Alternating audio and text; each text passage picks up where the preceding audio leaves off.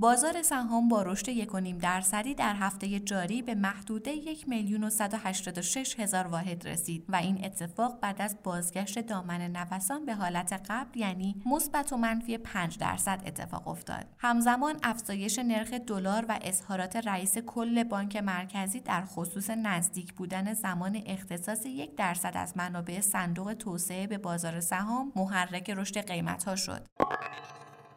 اما تنها شاخص کل بورس نبود که سبز شد. حقیقی های بازار بورس هم در روز سهشنبه بیشترین خالص خرید از 25 بهمن سال گذشته را ثبت کردند و سیگنال هایی از خروج پول های پارک شده در صندوق های سرمایه گذاری قابل معامله به مقصد سهام هم دریافت شد. این در حالیه که همچنان ارزش معاملات در سطوح اندکی باقی مونده که حکایت از تردید سرمایه گذاران داره که سیگنال متفاوتی محسوب میشه به نظر می‌رسه پایداری بورس در مسیر صعود و بازگشت اعتماد سرمایه گذاران در گروه سیاست های مکمل در ساختارهای معاملاتی و حذف محدودیت هاست.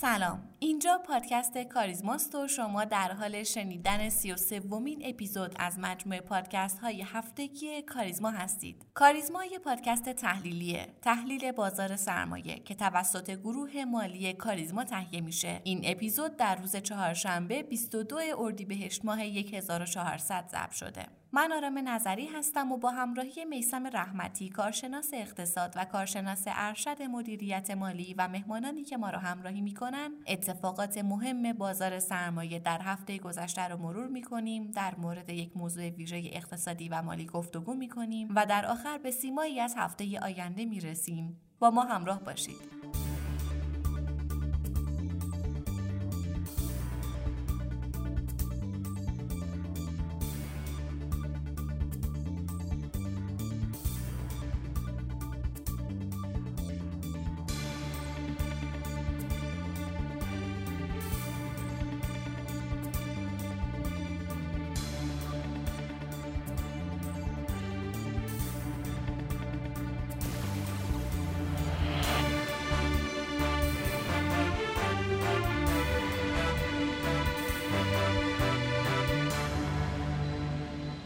سلام آقای رحمتی خیلی خوش آمدید به پادکست کاریزما و خوشحالیم که این هفته شما رو در کنارمون داریم. من هم سلام عرض می‌کنم خدمت شما و تمام شنوندگان عزیز. خیلی خوشحالم در خدمت شما هستم.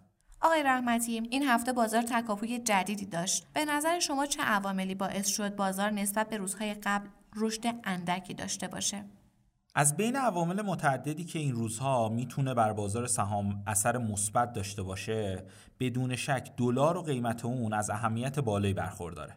در واقع اگر بخوایم تصویری دقیق از اونچه که در این بازار رخ میده ارائه کنیم بیراه نیست که به همسویی مهم عواملی مثل قیمت‌های جهانی رشد نسبی قیمت دلار تا افزایش دامنه نوسان به طور توامان اشاره کنیم. در روزهای گذشته شاهد این بودیم که افت شدید قیمت دلار در بازار تونست تاثیر مهمی در کاهش انتظارات تورمی داشته باشه و حتی بسیاری بر این باورن که کاهش قیمت در این متغیر مهم اقتصادی می‌تونه بهای اون رو در آینده نزدیک به راحتی به حدود 18 هزار تومن برسونه. شکی نیست که اگر چنین انتظاراتی محقق بشه نه فقط شاخص بورس بلکه بسیاری از متغیرهای دیگه در اقتصاد که طی سالهای اخیر به واسطه تورم رشد کرده بودند هم به زینفان در تمامی بازارها فشار وارد خواهند کرد. به هر حال این انتظار دست کم تا کنون محقق نشده. بهای دلار آمریکا در طول روزهای اخیر هرچند آهسته اما پیوسته از روند نزولی فاصله گرفته و اصلا بعید نیست تا حصول یک توافق قابل اعتنا بین ایران و قدرت‌های جهانی بر سر برنامه هسته‌ای همچنان همین مسیر رو ادامه بده. بهای این ارز به کانال 22500 تومن برگشته و از طرف دیگه در بازارهای جهانی هم زمزمه مثل 13000 دلاری و رشد قیمت کامودیتی ها به گوش می‌خوره. با توجه به اینکه در حال حاضر بیشتر نمادهای مورد معامله در بورس جز نمادهای کامودیتی محور هستند اصلا بعید نیست که در روزهای آینده مثل روز سهشنبه حداقل در کوتاه مدت شاهد تقویت قیمت سهام و حذف عوامل منفی از نگاه سرمایه گذار باشیم. البته غلبه خوشبینی بر بازار سرمایه امری دور از انتظارم نیست. بررسی تحرکات قیمت در طول ماههای اخیر نشون میده که بازار سهام به خصوص در بخش نمادهای کوچیک شاهد افت قیمت قابل توجهی بوده و همین امر شرایط رو برای حرکت رو به بالای قیمت در بسیاری از نمادها فراهم کرده. بنابراین طبیعیه که حالا و با کمرنگ شدن عوامل منفی راه برای افزایش قیمت در برخی از نمادها کمی هموار بشه. در واقع یعنی اصلاح بازار به پایان رسیده و میشه انتظار رشد قیمتی داشت؟ ببینید برای رشد قیمت ها و رشد بورس ابتدا باید روند نزولی به پایان برسه. بازار بعدش به تعادل برسه و بعد از اون روند سودی شروع بشه. در این مسئله چند معلفه وجود داره که توجه به اونها نشون میده همچنان روند نزولی بازار نه کل به پایان نرسیده. اولین موضوعی که وجود داره تعداد زیادی صف فروشه که حدود 380 تا 400 تا نمادن. دومین مسئله در این رابطه افزایش حجم معاملاته. یعنی هر وقت روند می‌خواد از سودی به منفی یا برعکس از منفی به سودی تبدیل بشه شاهد افزایش حجم قابل توجه معاملات هستیم. شاید در دو روز پایانی این هفته نسبت به روزهای قبل شاهد افزایش حجم معاملات بودیم. ولی اینکه ارزش معاملات روزی سه هزار میلیارد تومن باشه اونقدر قوی و موثر نیست. اما اگر به صورت متوالی این عدد طی یک هفته مثلا هر روز بالای 6 تا 7 هزار میلیارد تومن ثبت بشه این موضوع نشون میده که پول در حال ورود به بازاره و احتمال تغییر روند هم وجود داره. نکته مهم دیگری که باید بیان کنم اینه که همونطور که در روندهای سودی اصلاح داریم در روندهای نزولی هم اصلاح داریم. یعنی زمانهایی که یکی دو روز بازار مثبت میشه و مجددا منفی این روزهای کم مثبت همون اصلاح در روند منفی بازاره. تا زمانی هم که صفای فروش سهمای کوچیک و متوسط بازار جمع نشه نمی‌تونیم بگیم بازار شروع به رشد قوی کرده. البته به جز سی تا چهل تا سهم که روند و معاملاتشون رو از بقیه بازار چه از نظر نقشوندگی و چه از نظر نوسان قیمت جدا کردن کماکان برای بقیه بازار اتفاق خاصی رخ نداده. در رابطه با اینکه به چه عواملی برای رشد بورس نیازه باید بگم قاعدتا اولین و مهمترین مورد اعتماده. تا اعتماد نباشه پولی وارد بازار سرمایه نمیشه. خیلی از افراد میگن که مشکل بازار پول و نقشوندگیه این حرف درسته اما علت این که پول و نقشوندگی وارد بازار نمیشه نبود پول نیست. علت اینه که پول به بازار سرمایه اعتماد نداره و به سمت بازارهای دیگه رفته. و تا وقتی هم که اعتماد بر نگرده و تکلیف یکی دو موضوع مهم در این شرایط کشور مثل روند مذاکرات و نتیجه انتخابات مشخص نشه تا حدودی برگشت اعتماد یا ریس کردن برای خرید سهم خیلی سخت به نظر می‌رسه. ما کماکان منتظر برگشت اعتماد سرمایه گذاران و برگشت روند طبیعی بازار هستیم. ممنون جناب رحمتی. در بخش های بعد با ما همراه باشید.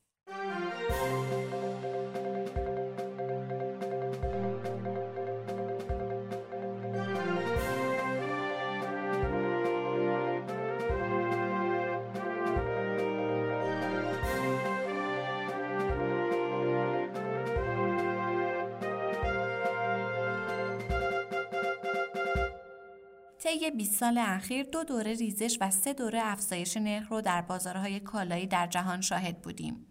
در سالهای 2001 تا 2008 مصادف با سالهای 81 تا 87 شمسی که طولانی ترین دوره افزایشی قیمت commodity ها در جهان بوده به صورت متوسط بهای کالایی ها نزدیک به 340 درصد افزایش داشته. بعد از اون در سال 87 مصادف با سال 2008 میلادی با رکودی که از آمریکا شروع شد بهای commodity ها ظرف یک دوره 7 تا 8 ماهه با کاهش نرخ روبرو شد که مثل روند بی سابقه افزایش قیمت های پیشین از یک فاز سقوط آزاد با شتاب و بی سابقه برخوردار شد که به صورت متوسط بهای کالایی ها افتی نزدیک به 50 درصد داشت. اگرچه برخی از بازارها کاهش های بزرگتری رو تجربه کردند. بعد از اون تا سال 2011 وارد یک فاز افزایشی شدیم تا جایی که میانگین بهای کامودیتی ها رشد 100 درصدی داشت از سال 2011 تا 2016 شاهد افت 40 تا 50 درصدی بهای کالایی ها بودیم که باز هم یک دوره کاهشی بزرگ و طولانی مدت به شمار میره. بعد از اون باز هم شاهد یک روند سعودی بودیم تا اوایل سال 2020 که به دلیل شیوع ویروس کرونا قیمت‌های جهانی با یک روند کاهشی شدید همراه شد. و بعد از اون اگر پاندمی کرونا را به عنوان یک مبنا لحاظ کنیم تا الان متوسط قیمت‌های جهانی با رشد 60 درصدی مواجه بوده که یکی از پرشتاب ترین دوره های افزایش نرخ در بازارهای جهانیه. اگر اوایل دهه 80 رو کنار بذاریم در تمام افت گفته شده بازار سرمایه ایران نسبتا تاثیر بسیاری از بازار جهانی داشته. به همین دلیل قصد داریم امروز با جناب آقای دکتر وحید عباسیون مدیرعامل شرکت سرمایه گذاری کاریزما در مورد بازارهای جهانی و تاثیر اون بر بازار سرمایه گفتگو کنیم.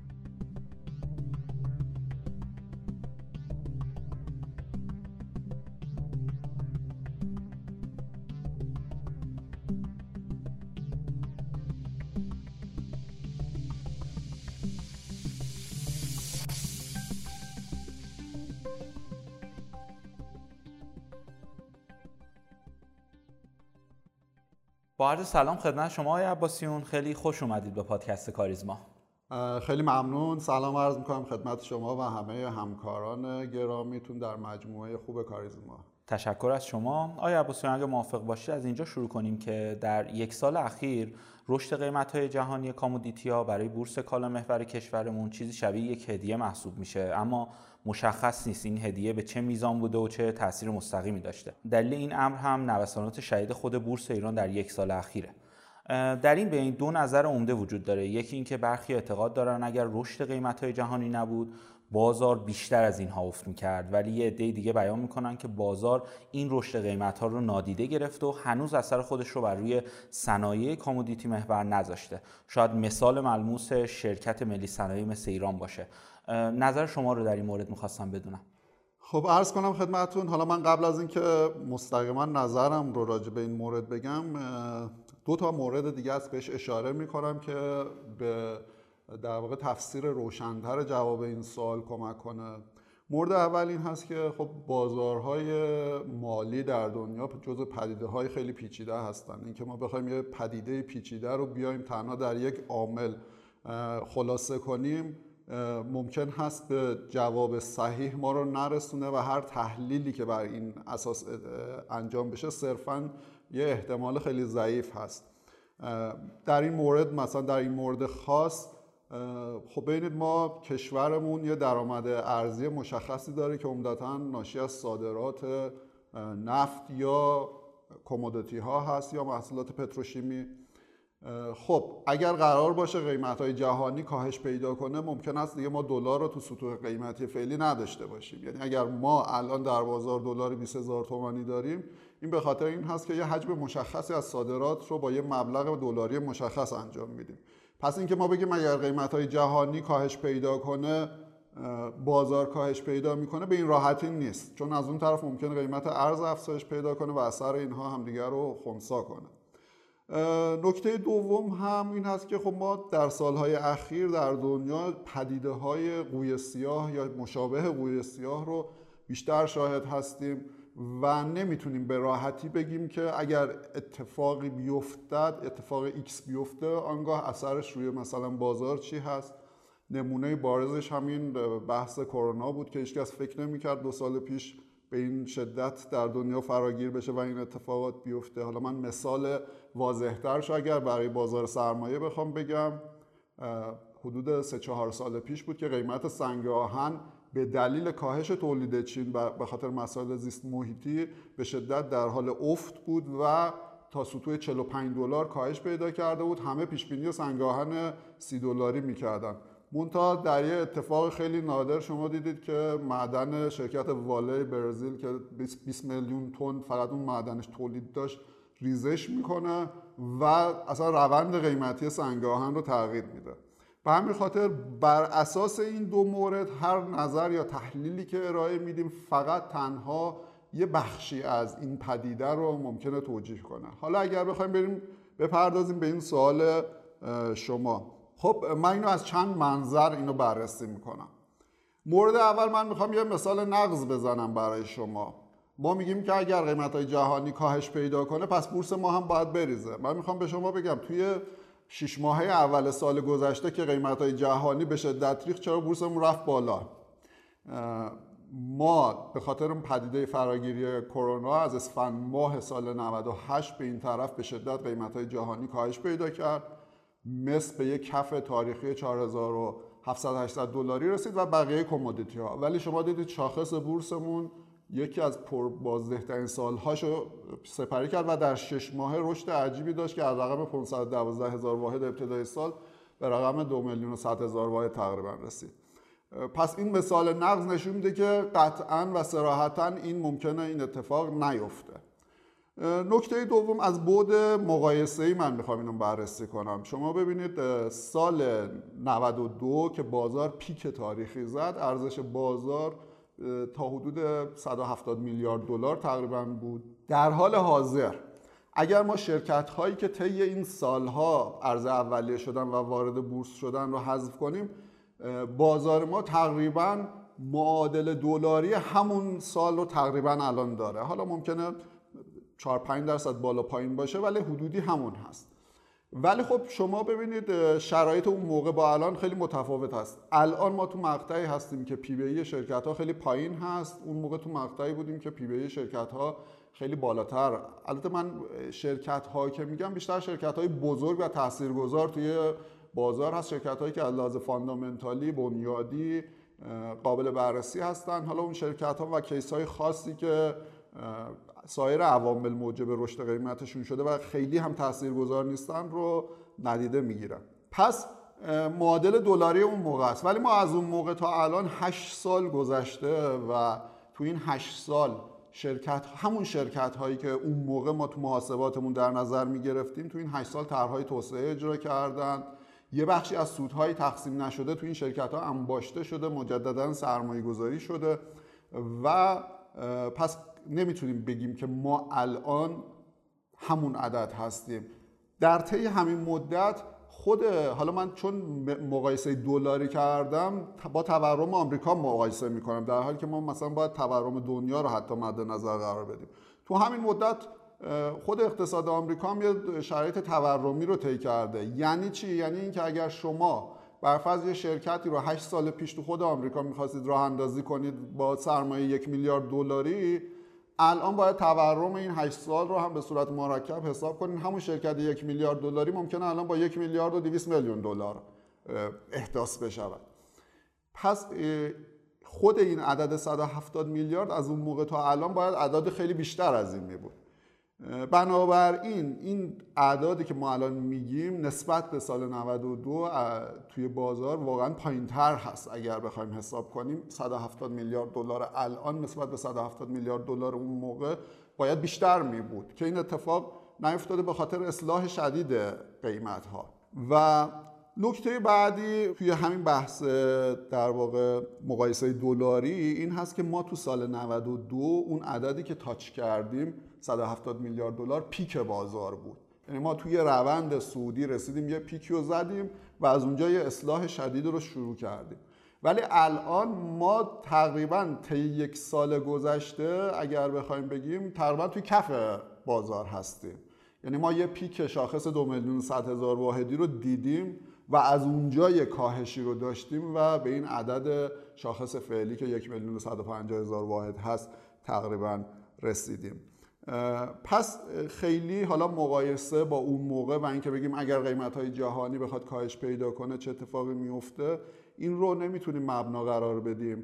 و ضمن اینی که خب سایر شرایط و متغیرهای اقتصادی هم تغییر کرده. برای مثال خب ما اون موقع نرخ‌های بهره خیلی بالا رو داشتیم نرخ‌های 30 درصدی رو بانک ها می‌دادن ولی الان خب نرخ‌های بانکی حدود زیر 20 درصد هست بین 18 تا 20 درصد هست نرخ بین بانکی هم روند نزولی داره. پس الزامن اون اتفاقاتی که قبلا افتاده نمیشه گفت که دوباره تکرار میشه و اگر کمودیتی ها در دنیا بیاد پایین ما هم با هم زمان میایم پایین. حالا مورد سوم تو این بحث بحث ارزش جایگزینی شرکت ها هست. ببینید درسته ما یه بخشی از تحلیلمون یه بخش زیادی از تحلیلمون بر اساس سوداوری شرکت ها هست. منتها نمی‌تونیم ارزش جایگزینی رو هم نادیده بگیریم. در حال حاضر خیلی از شرکت های بورسمون با قیمت های خیلی پایین تر از ارزش جایگزینیشون دارن معامله میشن. یعنی شما شرکت های سیمانی رو در نظر بگیرید شرکت های بانکی رو در نظر بگیرید سایر صنایع فولادی ها حتی و شرکت های هلدینگ بزرگ که الان بعضا با نسبت های سی درصد ارزش خالص دارایی هاشون دارن معامله میشن. خب این هر این تا یه حدی می‌تونه بیاد پایین. یعنی وقتی شما میگید مثلا یه شرکت سیمانی ارزش جایگزینیش 100 میلیون دلار هست با نرخ روز دلار میشه مثلا این عدد اگر قرار باشه بیاد پایینتر این جذابیت سرمایه گذاری ایجاد می‌کنه. و قاعدتا یه اعدادی رو خیلی پایینتر دیگه مثلا یه شرکت نمی‌تونه 10 درصد ارزش جایگزینیش معامله بشه. به همین خاطر قیمت ها می‌تونه در واقع چسبندگی داشته باشه حتی اگر سوداوری ها کاهش پیدا کنه. ضمن که در حال حاضر شرکت ها چون P/B هاشون هم خیلی پایین هست P/B های تعدیلی منظورم هست. یعنی بر اساس EPS سال 1400 که برآورد میشه خیلی پایین تر از این هم اگر بخواد بیاد خیلی منطقی نیست. نکته بعدی این هست که ما همیشه توی بازار برای برآورد ارزش یک شرکت معمولا میایم روش های تنزیلی رو استفاده می‌کنیم و اصلا خود ارزش ذاتی مبناش بر اساس تنزیل عایدات آتی هست. وقتی ما می‌خوایم یه شرکتی رو تحلیل کنیم و در نگاه بزرگ بزرگتر بازار رو تحلیل کنیم نمی‌تونیم EPS جاری یا درآمد یک سال آینده رو مبنا قرار بدیم. باید یه دوره بلند مدت رو در نظر بگیریم. ممکن امسال قیمت های کمودیتی کاهش پیدا کنه. حالا من گفتم این خودش باز اونور ممکنه منجر به افزایش نرخ دلار بشه. ما حالا فرض کنیم دلار هم امسال بالا نره ولی تو دید بلند مدت قیمت دلار نمی‌تونه پایین بمونه اگر درآمدهای ارزی ما کاهش پیدا کنه. قیمت خود کمودیتی ها هم نمی‌تونه خیلی پایین باقی بمونه و این سیکلای تجاری مرتب تکرار میشه. همونطور که از سال 92 که بازار ریخت تا الان دوباره برگشته و اون اعداد رو دیده و حتی ارقام بالاتر رو هم در واقع تجربه کرده. نتیجه گیری کلی که می‌خوام بکنم از این بحث این هست که خیلی اظهار نظر در این مورد نمی‌تونه سریح و واضح باشد. احتمال اینکه کاهش پیدا کنه هست. منتها این کاهش اگر هم اتفاق بیفته خیلی موقت هست و برعکس اگر قیمت های جهانی کاهش پیدا کنه ممکنه اون ور نرخ دلار بره بالا و این اثر همدیگه رو خونسا کنه. خیلی لطف کردید های عباسیون. شما در مورد مس صحبت کردید در مورد این فلز سرخ اگه بخوایم صحبت کنیم که این روزا مشغول تاخت و تاز در بازارهای جهانیه و در کمتر از چهار ماه حدود دو الی سه هزار دلار افزایش قیمت داشته. خب یکی از دلایل عمدش هم درگیری سخت کشورهای همچون پرو شیلی با ویروس کرونا و دلیل این امر اینه که این دو کشور روی هم حدود 40 درصد تولید مس رو بر عهده دارن. واقعا صرفا این عامل باعث رشد قیمت مثل این اعداد شده یا دلیل دیگه ای هم وجود داره و نکته مهم بعدی اینه که این روزا خیلی سوال می‌پرسن مس اعداد بالاتری هم می‌بینه؟ من برای که به این سوال پاسخ بدم ببینید قیمت مس در دنیا تحت تاثیر عوامل مختلفی هست. منتها سه عامل خیلی مهم داره. یکی نوسانات کوتاه مدت قیمت مس هست. بیشتر نوسانات روزانه یا هفتگی تحت تاثیر عمدتا ذخایر علمی هست. انبارهای علمی وقتی که ذخایر یه حد متوسط مشخصی از ذخایر مصر رو همیشه دارن. وقتی این نوسان می‌کنه خود به خود باعث نوسانات کوتاه مدت در فلز مصر میشه. در بحث میان مدت همونطور که شما اشاره کردید بحث تولید هست. تولید و عرضه مثل هست که عمده تولید کننده هاش هم کشورهای شیلی و پرو هستن. البته چین هم هست که عمده مصرفش داخلی هست. ولی صادر کننده های عمدهش این دوتا کشور هستن. خب خودتون اشاره کردید به خاطر بحث کرونا کاهش تولید مثل در, واقع این کشورها. ما شاهد افزایش قیمت مثل و رشد بیش از 100 درصدیش در چند ماه اخیر بودیم. به نظر می‌رسه که سطوح تولید فعلی باقی بمونه و قیمت های مس حدود فعلی رو حداقل در میان مدت حفظ کنه نکته بعدی عامل سوم تأثیر گذار که در بلند مدت هست یعنی مربوط به رشد بلند مدت قیمت فلز مس هست یا قیمت های بلند مدت مس هست بحث ذخایر مس در دنیا هست.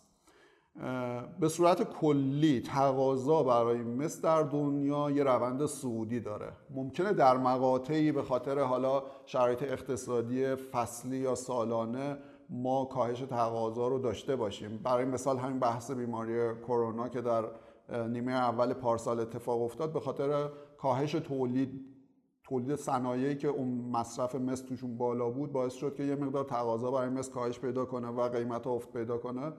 ولی در یه روند بلند مدت تقاضا برای مس سعودی هست به خاطر مصارف جدیدی که ایجاد شده و چشمانداز آتی که برای این فلز وجود داره. که عمدهش مربوط میشه به خودروهای الکتریکی. یعنی ما تا چند سال آینده حالا اونطوری که پیش بینی می‌کنن در بعضی کشورها شاید تا سال 2025 بعضی کشورها تا سال 2040 ما دیگه خودروی بنزینی رو نبینیم. این یه تقاضای بلند مدت سعودی رو برای مصر ایجاد کرده. منتها یه تفاوتی با خیلی از در واقع مواد دیگه داره با خیلی از کمودیتی های دیگه داره. این هست که ذخایر مصر در دنیا محدود هست.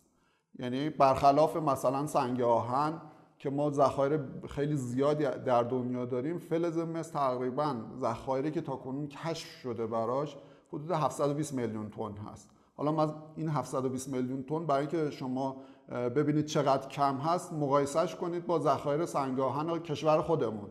ما در ایران یه چیزی نزدیک به 8 میلیارد تن ذخایر احتمالی سنگ آهن داریم. 5 میلیارد تن ذخایر کشف شده و 3 میلیارد 3.5 میلیارد تن ذخایر قطعی سنگ آهن داریم. ولی در مورد مس به این شکل نیست. و کل در واقع تولید سالانه مس در حال حاضر نزدیک به 20 میلیون تن در دنیا هست. در بلند مدت روند قیمتی مس تحت تاثیر کشف ذخایر جدید هست. اتفاقی که افتاد که باعث شد که مس رشد شارپی رو بعد از سال در واقع در یک ماه اخیر داشته باشه. حالا ما رشدی که از نیمه دوم پارسال از در واقع فصل چهارم پارسال داشتیم بیشتر به خاطر همون کاهش تولید در کشورهای آمریکای جنوبی بود. الان اتفاقی که افتاده این هست که ذخایری که کشف شده ذخایر جدید مس خیلی پایینتر از پیش بینی ها بوده. این باعث شده که ما دوباره اخیرا هم یه رشد sharp ی رو توی فلز مس داشته باشیم و پیش بینی میشه که قیمت ها به زودی حتی بالای 11 هزار دلار رو بره. چون سقف تاریخی رو که رد کرده پیش بینی میشه که به سطوح بالاتر از 11 هزار دلار هم برسیم. چشم انداز بلند مدت این فلز در دنیا سعودی هست. حالا در کنار این ما این هم باید در نظر بگیریم که کلا ما یه روند تورمی رو در دنیا داریم. یعنی ممکن هست که مثلا توی مقاطعی قیمت کمودیتی ها کاهش پیدا کنه یا نوساناتی داشته باشه ولی در بلند مدت این روند کماکان سعودی هست. ممنونم توضیحاتتون. هی موافق باشید یه سری بزنیم به نفت و یه سری دیتا در مورد این طلای سیاه جمع کنیم. نفت برند با تمام نوسانات عجیب غریبی که داشت این روزا حوالی 70 دلار در حال معامله است. از طرفی بریتانیا در ده اردیبهشت بالاترین مصرف سوخت رو از زمان همهگیری کرونا رقم زده و انتظار میره با برداشته شدن کامل محدودیت های قرنطینه تا حدود یک ماه و نیم آینده مصرف افزایش پیدا کنه. و در آمریکا هم رشد مصرف و کاهش موجودی های نفت و فرآورده رو مشاهده می‌کنیم. به همه این دلایل بسیاری از تحلیلگران قیمت نفت رو سودی می‌دونن. به نظر شما چه قیمتهایی رو می‌تونیم در سال جاری برای نفت متصور باشیم و این افزایش قیمت چه تاثیر روی بازار سرمایه ما داره؟ خب در مورد بخش اول سوالتون قیمت نفت در دنیا بیشتر از اون که تحت تاثیر تقاضا باشه تحت تاثیر عرضه هست. به خاطر اینکه مقدار تولید نفت همین الان میزان ظرفیت تولید نفت خیلی بیشتر از میزان تقاضا هست. پس اینکه چه اتفاقی میفته خیلی بستگی به سیاست های تولیدی شرکت های صادر نفت داره. برای مثال اوپک یا حالا روسیه به عنوان عضوی از اوپک چند وقتی است که یه مقدار مسیرش رو داره جدا دنبال می‌کنه. خود در صادرات روسیه خیلی اثرگذار هست. و حتی اگر نفت ایران رو هم بخوایم فرض کنیم که مذاکرات برجام به نتیجه می‌رسه و اون نفت ایران که از بازارهای جهانی حذف شده این هم بخواد برگرده خود این هم تاثیرگذار هست. باید ببینیم در درجه اول سیاست های در واقع شرکت های صادر کننده نفت چی هست برای آینده. آن چیزی که تا امروز اتفاق افتاده این هست که سطوح فعلی رو می‌خوان حفظ کنن. یعنی برنامه‌ای برای افزایش ارزه فعلا پیش بینی نمیشه. بر این اساس اگر ما فرض کنیم ارزه در سطوح فعلی باقی بمونه طبق فرمایش شما با توجه به افزایش تقاضا در فراورده های نفتی ما چشم انداز سودی برای نفت رو خواهیم داشت. به هر حال اگر واکسیناسیون عمومی در دنیا اتفاق بیفته شما ببینید ما حجم در واقع پروازها خیلی کاهش پیدا کرده. تا یک سال اخیر حمل و نقل در واقع خیلی کاهش پیدا کرده. بحث صنعت توریسم رو حتی اگر بخوایم به عنوان مبنا در نظر بگیریم کاهش شدید داشتیم. همه اینها اگر بخواد به روال قبلی برگرده یعنی یه تقاضای در واقع زیادی رو نسبت به سطوح فعلی برای فرآوردهای نفت ما خواهیم داشت. که این قاعدتا می‌تونه منجر به افزایش قیمت نفت بشه. من باز پیش و خیلی دقیق نمی‌تونم انجام بدم چون واقعا متغیرها خیلی گسترده هست و نامعلوم. ولی آنچه که مؤسسات بین المللی حالا از جمله گلمن ساکس و غیره پیش بینی کردن. این هست که اگر سطوح فعلی عرضه باقی بماند بر اساس تقاضاهای جدید ما می‌تونیم نفت 100 دلاری و بالای 100 دلاری رو هم به زودی تجربه کنیم.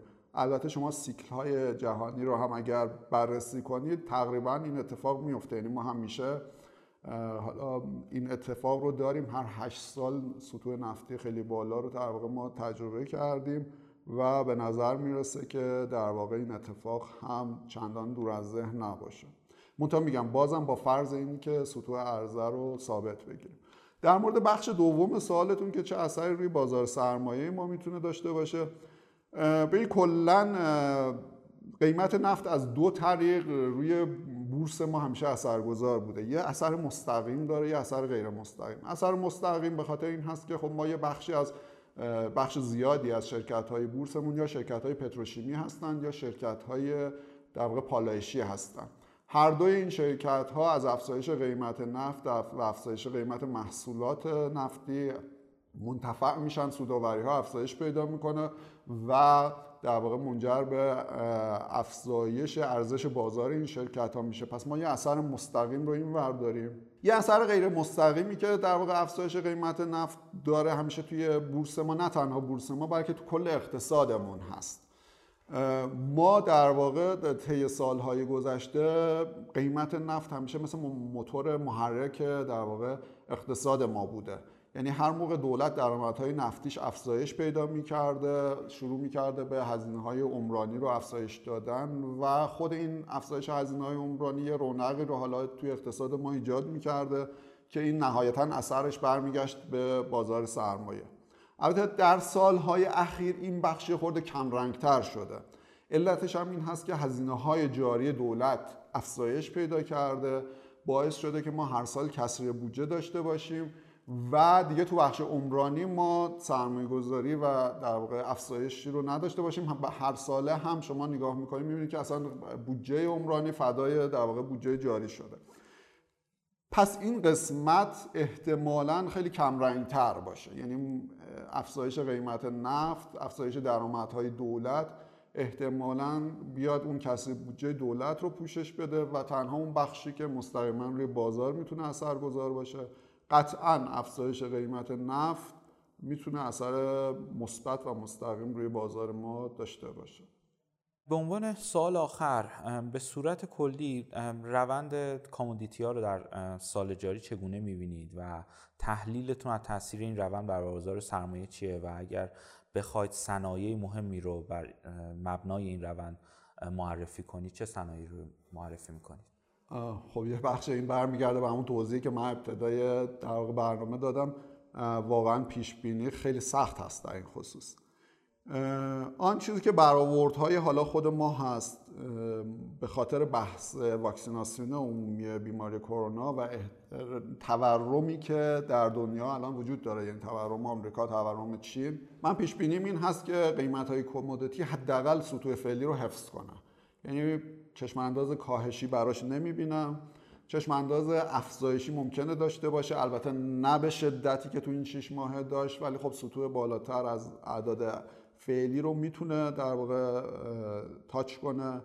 حداقل تو دوره یک سال آینده. تا اینکه اون شرکت های تولید کننده ای که حالا از مدار خارج شده بودن بخوان برگردن و اون کمبود تقاضاها رو بخوان جبران کنن. اینکه اثرش رو بازار سرمایه ما به چه صورت هست؟ ما اگر بخوایم از نگاه تحلیلی نگاه به قضیه نگاه کنیم قطعا بازارمون باید با رشد کمودیتی ها افزایش پیدا کنه. ولی واقعیت این هست که همین الان قیمت هایی که در حال حاضر کمودیتی ها معامله میشن اونقدر جذاب هست برای بازار سرمایه‌مون که سطوح قیمتی. همین الان باید بیشتر از این سطوح قیمتی سهام باید خیلی بیشتر از این اعدادی باشه که الان بازار شاهد هست. من نگاه خودم این هست که در یه دوره میان مدت و بلند مدت بازارمون قطعا اصلاح میشه نسبت به یعنی از این جو روانی که فعلی که وجود داره و باعث شده که قیمت ها تو سطوح خیلی پایین باشن این اصلاح میشه. ما چشم انداز بازارمون رو صعودی می‌بینیم. حالا اینکه time براش مشخص کنیم خب خیلی امکان پذیر نیست چون تحت تاثیر عوامل مختلف است ولی قاعدتا رشد قیمت های commodity در دنیا حتی حفظ سطوح فعلی باعث این هست که ما چشم انداز سوداوری شرکت هامون خیلی اعداد خوبی باشه و این منجر میشه به اینکه یه بازدهی خوبی رو توی بازار بورسمون داشته باشیم. در در خصوص صنایع خب با توجه به این بحث تاکید من روی همون صنایعی هست که از کمودیتی ها اثرپذیر هستند یا شرکت های صادراتی هستند یا شرکت هایی که قیمت محصولاتشون بر اساس نرخ های کمودیتی است. آنچه که امروز در واقع داریم صنعت گروه فلزات اساسی در حال حاضر چشم انداز پی بر ای و سوداوری نسبت به بقیه صنایع وضعیت خیلی خوبی داره. حالا شرکت های مثل فولاد مبارک فولاد کاوه فولاد خوزستان خود شرکت در واقع ملی مس اینها شرکت هایی هستن که چشم انداز سوداوری خیلی خوبی دارن پی بی های خیلی در واقع مناسبی دارن. شرکت های پتروشیمی مونتا بسته به حالا خود شرکت و اینکه چه محصولی تولید می‌کنه این متفاوت هست و باید تحلیل بشه. توی گروه روی خب بر اساس قیمت های جهانی وضعیت خوب هست ولی خب این گروه ویژگی های خاص خودش و شرکتاش داره که باید تک به تک بررسی بشه با توجه به اون کیفیت خاکی که اینها دارن و میزان سطح تولید و فروششون به صورت مجزا باید بررسی بشوند و نکته ای که وجود داره هلدینگ هایی که در واقع مالکیت این دسته از شرکت ها رو دارن. یعنی مثلا شما الان اگر بخواید بررسی کنید تو گروه سنگ آهنی شاید ارزنده ترین شرکت ها هلدینگ خود معادن فلزات باشه که سهامدار شرکت های در سنگ آهنی هست. چرا؟ چون الان هم نسبت قیمت به دارایی های خالصش خیلی پایین هست هم سوداوری خیلی خوبی داره و چشم انداز رشدی خیلی خوبی داره. پس هلدینگ های در واقع بازارمون خیلی گزینه های مناسبی می‌تونن باشن با دید تحلیلی و نهایتا بحثی که هست اینه که بازار ما چون در یه حالت تعادلی به سر می‌بره. یعنی ما نمی‌تونیم بگیم یه شرکت هایی خیلی رشد می‌کنن یه شرکت هایی در جای چون اینها روی همدیگه اثر می‌ذارن به صورت حالا یا با واسطه روابط سهامداری یا به واسطه تعاملات.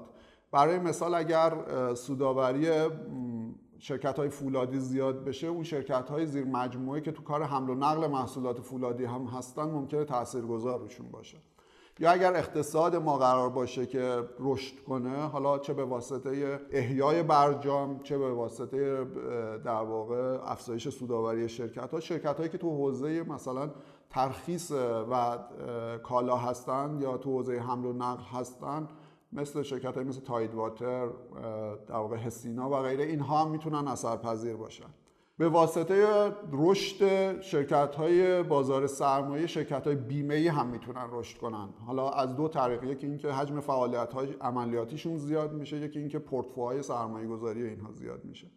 پس تو همه صنایع ما این فرصت ها رو داریم. منتها اون صنایعی که مستقیما اثرگذار هستن از کمودیتی ها می‌تونن در اولویت باشن. خیلی لطفکری های عباسیون ممنونم از حضورتون در پادکست کاریزما. خواهش می‌کنم. خیلی ممنون از شما و همکارانتون.